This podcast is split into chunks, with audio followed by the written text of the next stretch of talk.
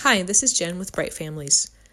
Are you a mom with ADD or ADHD? Are you having a hard time trouble organizing your time? Do you not remember to look at the calendar? Do you forget appointments? Do you uh, not really get the house clean because you get distracted as you move from one room to another and you start doing something in one room before you finish something in another room? Or do you leave a trail of unfinished business or things you haven't put away? Well, I do all those things, and my life has still gone on pretty much okay, although it does irritate my husband when I leave a trail. So, here's some of the things that I've found that helped me.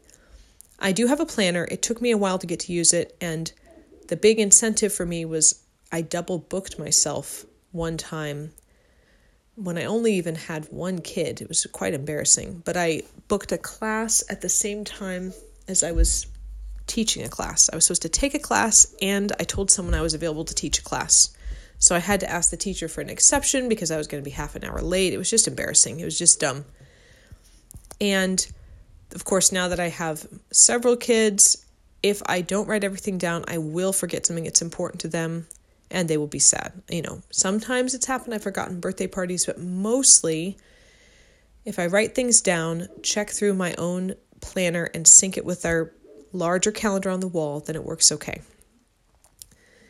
It's really, really important to eat well if you have this tendency to be distractible, which means eating as much protein as you can get yourself to eat, hydrating, exercising doesn't have to be intense, but just exercise enough. You're moving your body, it helps your brain.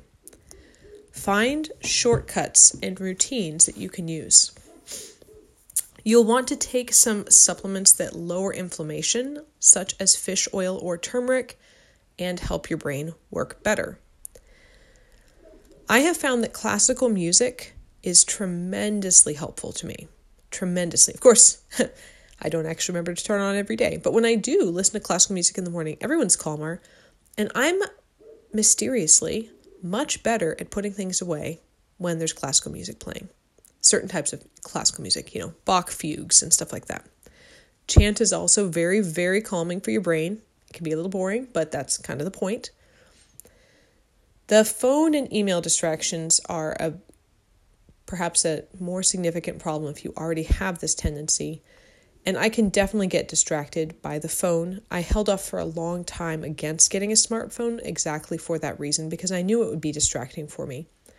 But I do put the phone on silent a fair bit of the time so that I can, you know, feel it in my pocket, but if I'm trying to homeschool, I'll feel a text. It's probably not urgent. I figure if it's urgent, they'll call and I'll feel it buzz a lot and then I'll go in and open it up.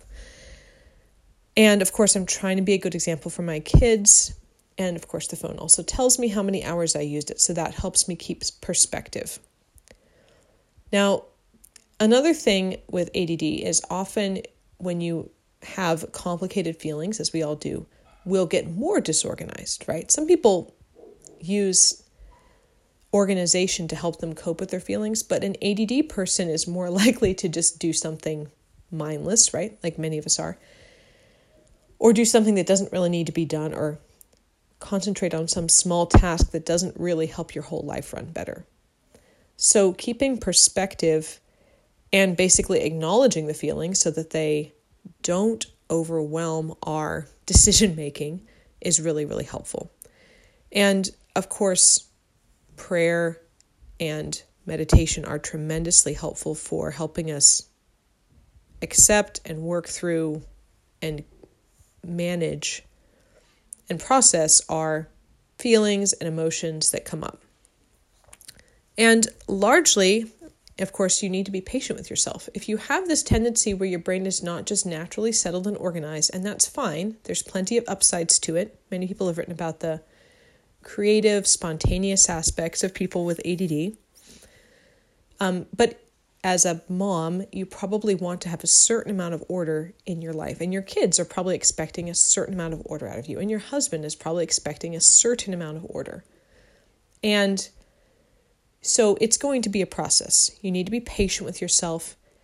And over the years, I've added a lot of different little, little steps.